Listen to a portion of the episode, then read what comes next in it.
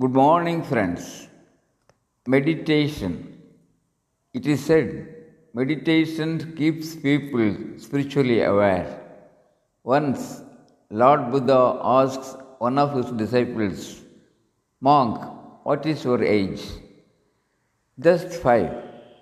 I am five years old, replies the disciple. Five? You seem to be more than seventy. What kind of an answer is this? Asks Buddha. With a smile, the disciple says, Guru, I started meditation only five years ago. I realized my worthiness only after beginning meditation. Now, Lord Buddha blesses the disciple smilingly.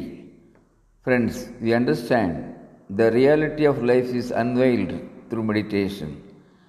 Let's meditate regularly, experience the enchantment, and live a stress free, harmonious, peaceful, beautiful life.